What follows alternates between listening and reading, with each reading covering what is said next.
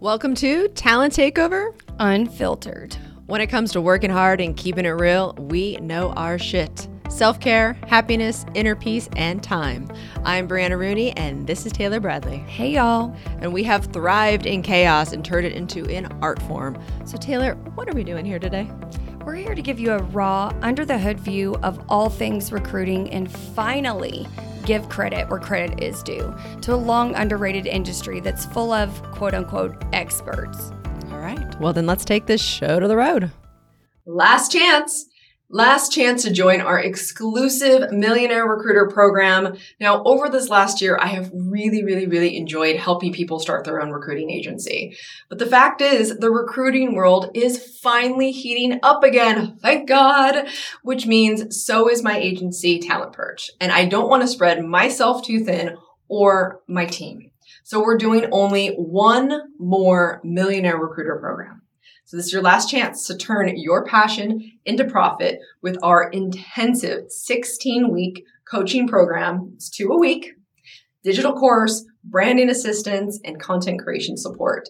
This program starts, yes, very soon, October 3rd, and it will end in February, which is perfectly timed for next year's hiring surge. So don't miss the final, literally the final opportunity for unmatched mentorship with me and my team. We spend a lot of time with you to make sure that you are successful. So act now to secure your spot and make your recruiting agency dreams come true.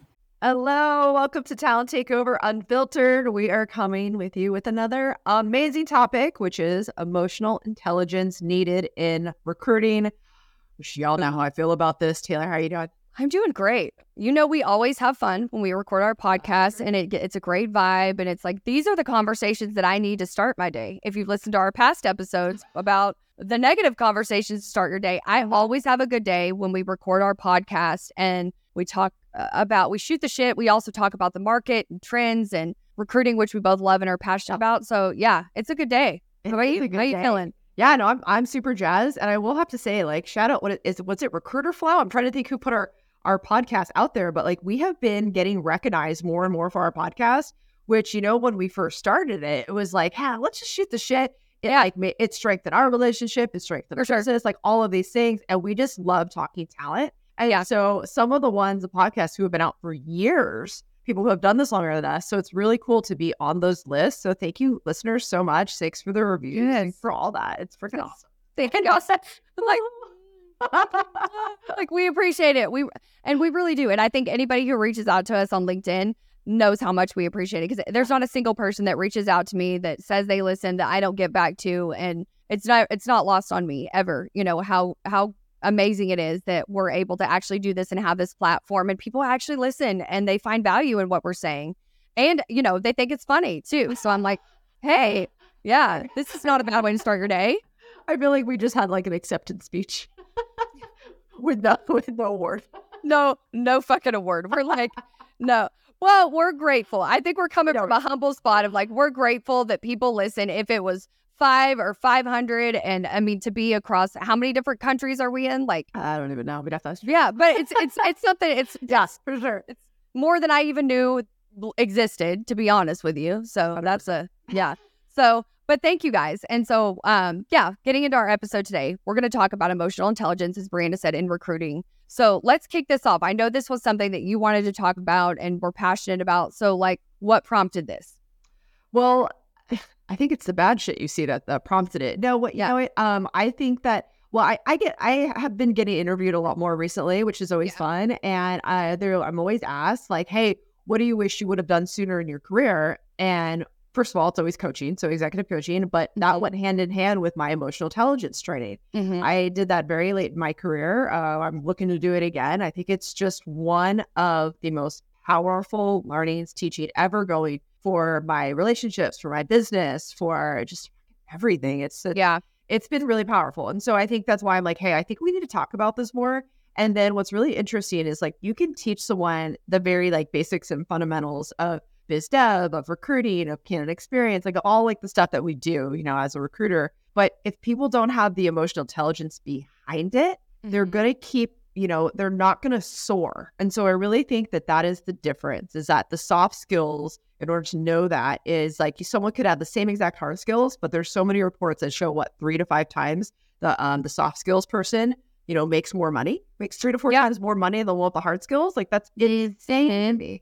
So it's like we have to start talking about this. And if uh, if even if you're not recruiting, this is a really powerful subject to talk about. But yeah, if you don't have emotional intelligence in recruiting, like I'm sorry, like you got to find another job.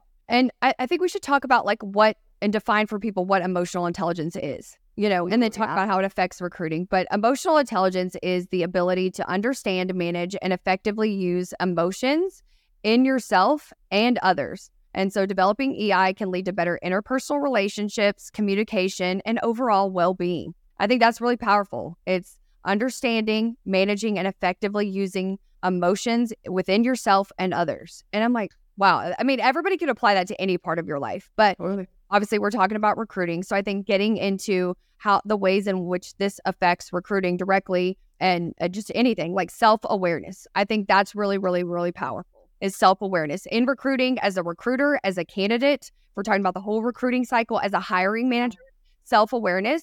Um, you know, paying attention to your emotions throughout the day. How are you showing up on calls? How are you showing up to other people? What is the perception that people have of you? What what triggers you have? I think that's really, really powerful yeah. like identifying what your triggers are. And I think you've talked about it a little bit before.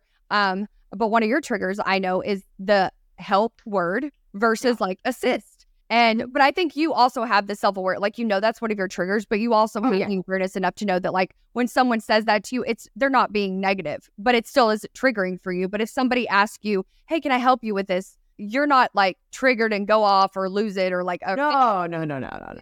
No, not at all. I, I, I now have identified it, but like when I was younger, I didn't identify it. I took it as like, "What do you think I can't handle this? Like, I can do my own." Yeah, for sure. Uh, communication and words, and you know, we we always laugh about this, the ASAP, what that mean to people, you know. But it's like, but everything means something different to somebody, and you know, at the end of the day, communication is a sales technique.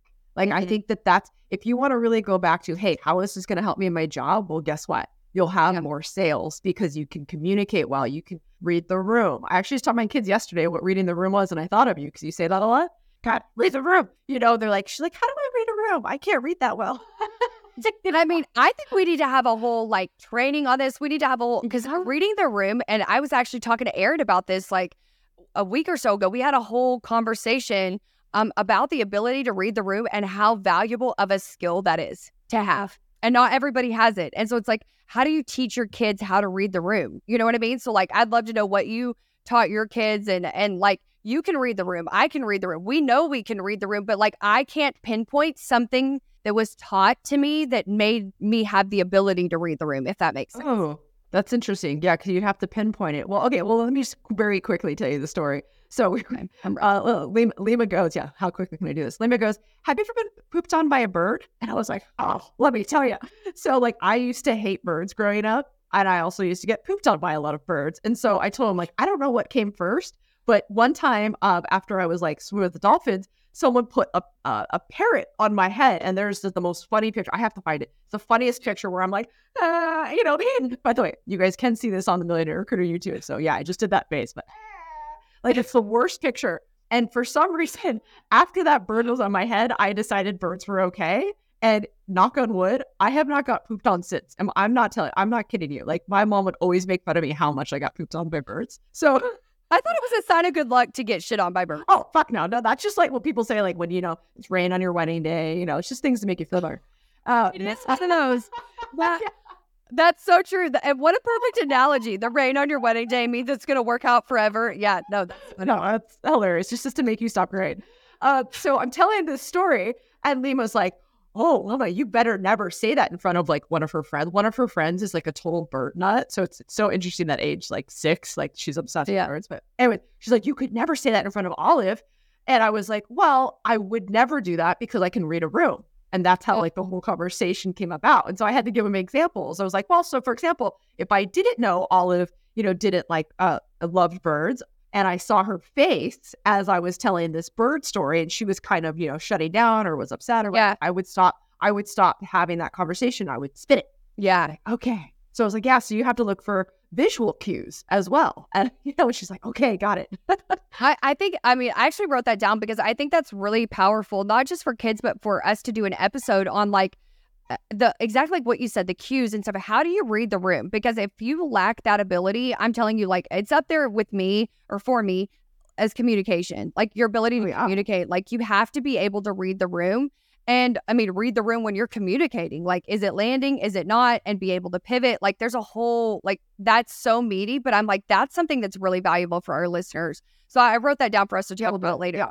Yeah, but getting back to um the emotional intelligence, this is another one that goes well goes hand in hand with the self-awareness is like the self-regulation. So paying attention to your emotions throughout the day and you know just recognizing how you feel, the triggers, the mindfulness and self-reflection, you know, to better understand your emotional responses. That's like So boom. yeah, good. Yeah. No, I just think that's so powerful. Like self-reflection to better understand your responses. Mm-hmm. Yep. Um, so sometimes I self-reflect for too long, which I now know, you know, and so like I have to talk to myself about like, wait a minute, why am I reflecting this long? Like, what about Sure. this bothered me so much? Yeah. Because obviously something then bothered me, and I'm kind of going through like this little thing in my head about uh, a conversation a few days ago that I had honestly just with a friend, but like for some reason, like I keep going back on like the conversation. How could I have handled it better? And so um, I, I'm again processing what what bothered me, and it's not exactly the conversation, you know. Um, but I was laughing when you said self regulate because there are times where I'm reading the room and don't care, you know, like but Yeah. Yeah. but but I'm actually, but again, those are choices, right? Like I'm Yeah. making the the very like intentional choice to keep going, you know, for whatever stupid Yeah. reason I kept going. But yeah, but yeah, but it's hard. It is hard to like regulate yourself and bring yourself back in and be like, oh god, that wasn't good. Like you stop that, you know. So Yeah, but I'm sitting here thinking about. I can't think of a time that because I can tell your face. Like you have a read the room face, and I probably do too. But we just know each other so well by now. Like I feel like I I know, and we'll be messaging each other. I'm like your face. I can tell you're feeling X Y Z, and you're like shit. You know, I gotta fix it. And you'll do the same with like we have.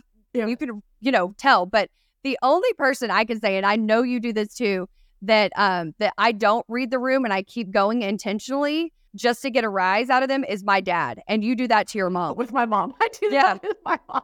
So it's like we're we're able to read the room and it's like I know it's bothering you, but I I keep going. And it's always usually when we're joking. So for a Yeah, yeah. disclaimer for our listeners, like we're not like, you know, just running them into the ground with negativity things. It's just like when I talk about, you know, all the shit that I did in high school and college that he doesn't know about, you know, and I can see that he's like triggered and, and I keep going and going and going. And it's yeah. So I think there's the ability to read the room and like you said, make a choice. Um, empathy. So I think we talk about this a lot. Like put yourself in other shoes and try to understand their emotions and their perspectives. And this one's really hard. Try to listen without judgment. Very difficult.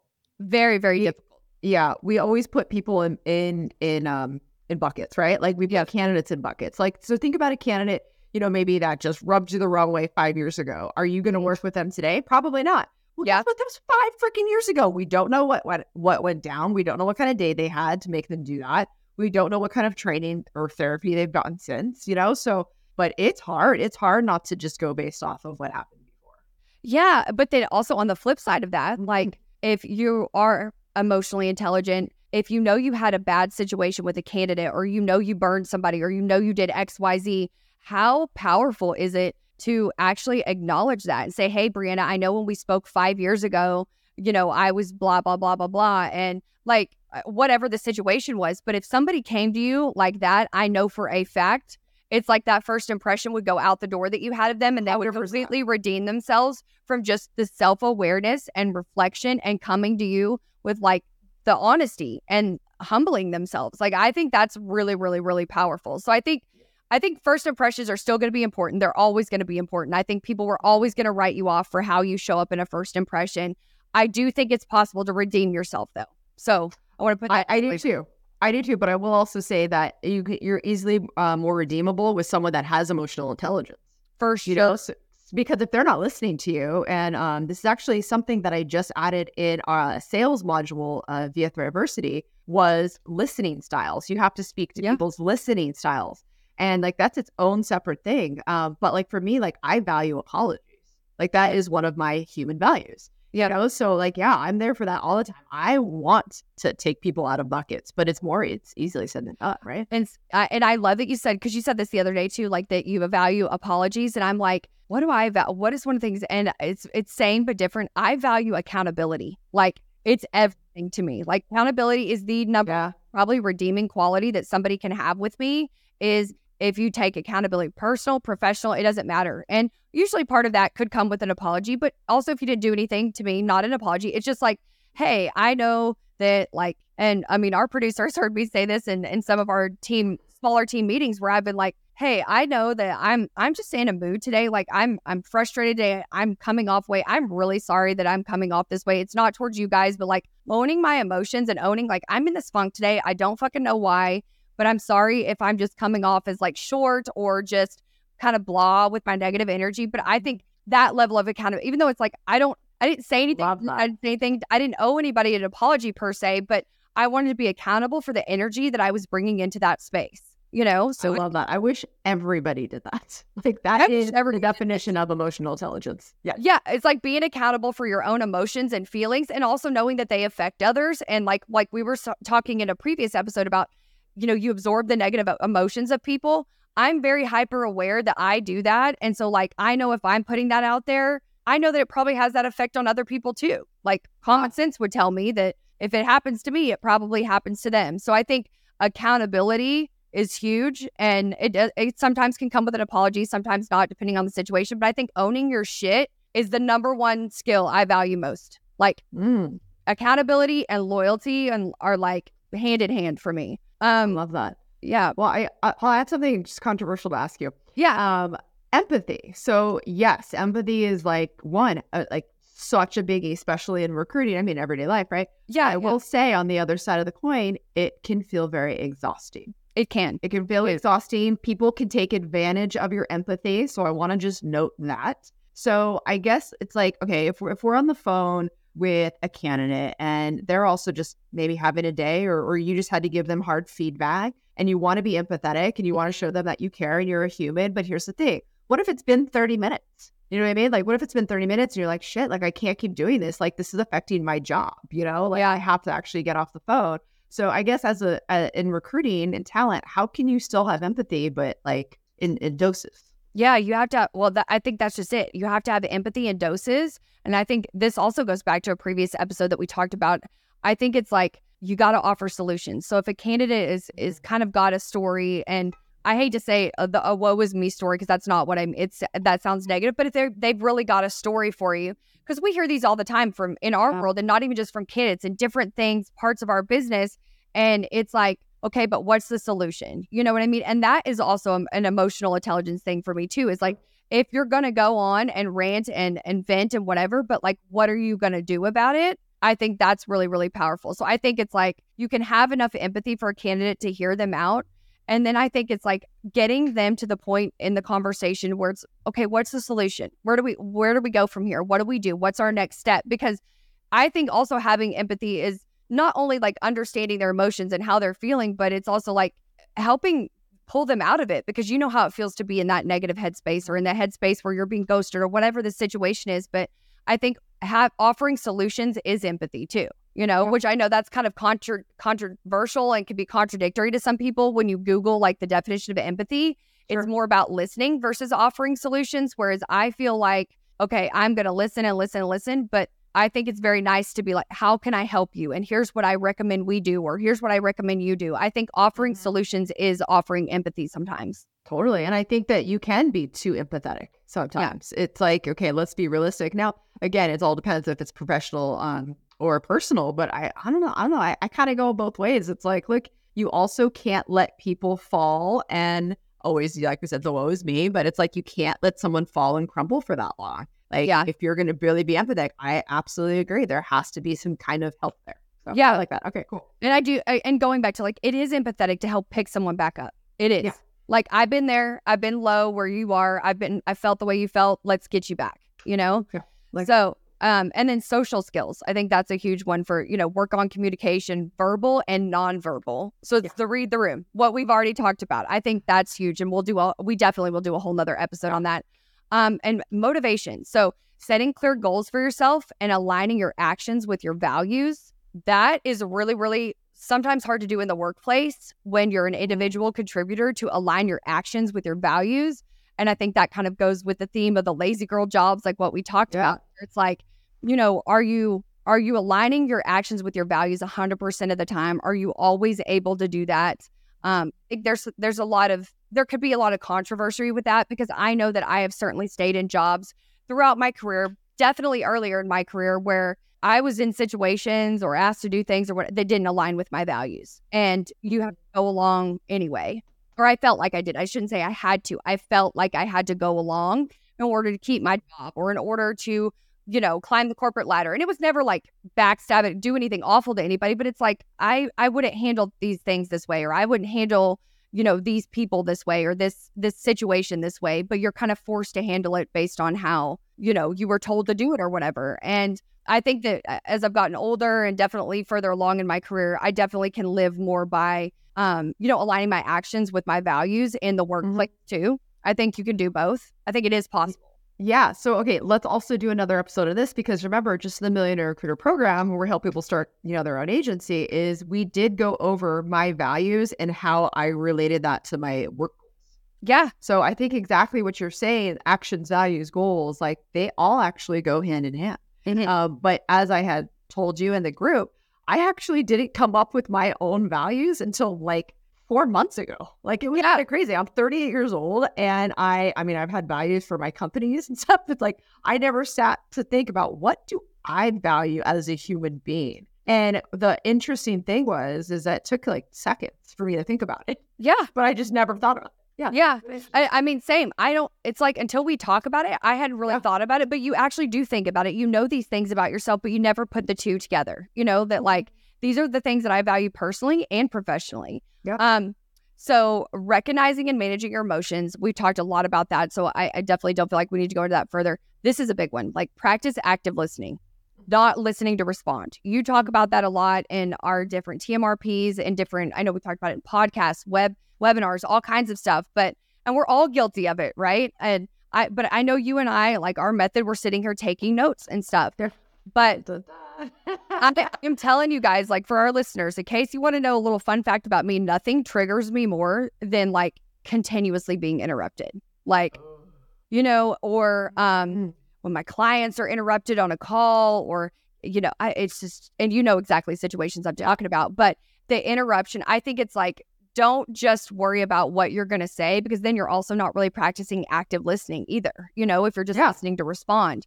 So actively listen, really be mindful of um, your interruptions. And and one thing I think people feel like, okay, if I don't speak up right now, they're going to progress the conversation along, and my point will get missed. But I think it's it's a, that's a fair thought process. Mm-hmm. But you and I both know because we've done it. You can always walk it back. You can always say, "Hey, I want to go back to what we were saying here," and you can still make your point without cutting somebody off.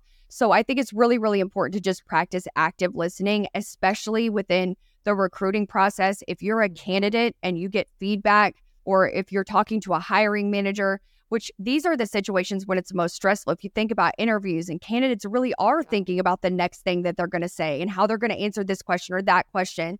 Um, and I think it kind of like interviews specifically can force you to not really be an active listener as a candidate because you're just like so worried about the next thing you're going to say and saying the right thing, you know? And so I think as a hiring manager, because we're talking about the recruiting process as a whole, I think as a hiring manager, really being mindful of that, like really being mindful of the questions that you're asking somebody. And are you active listening or are you just trying to get through your questions that you need to ask a candidate too?